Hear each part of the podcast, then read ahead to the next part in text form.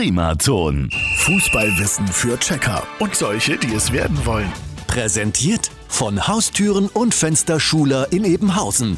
Haustüren so individuell wie du. Heute mit der Frage, wer erfand eigentlich die Laola-Welle, die wir aus den Fußballstadien kennen? Wer hat's erfunden?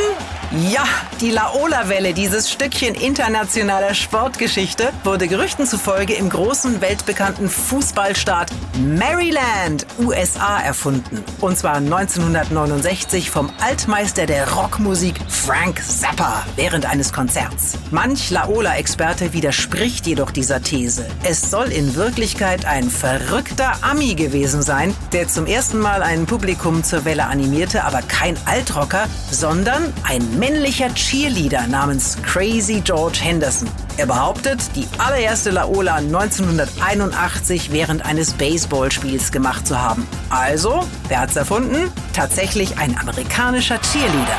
Und morgen gehen wir an die Taktiktafel. Fußballwissen für Checker und solche, die es werden wollen. Präsentiert von Haustüren und Fensterschuler in Ebenhausen.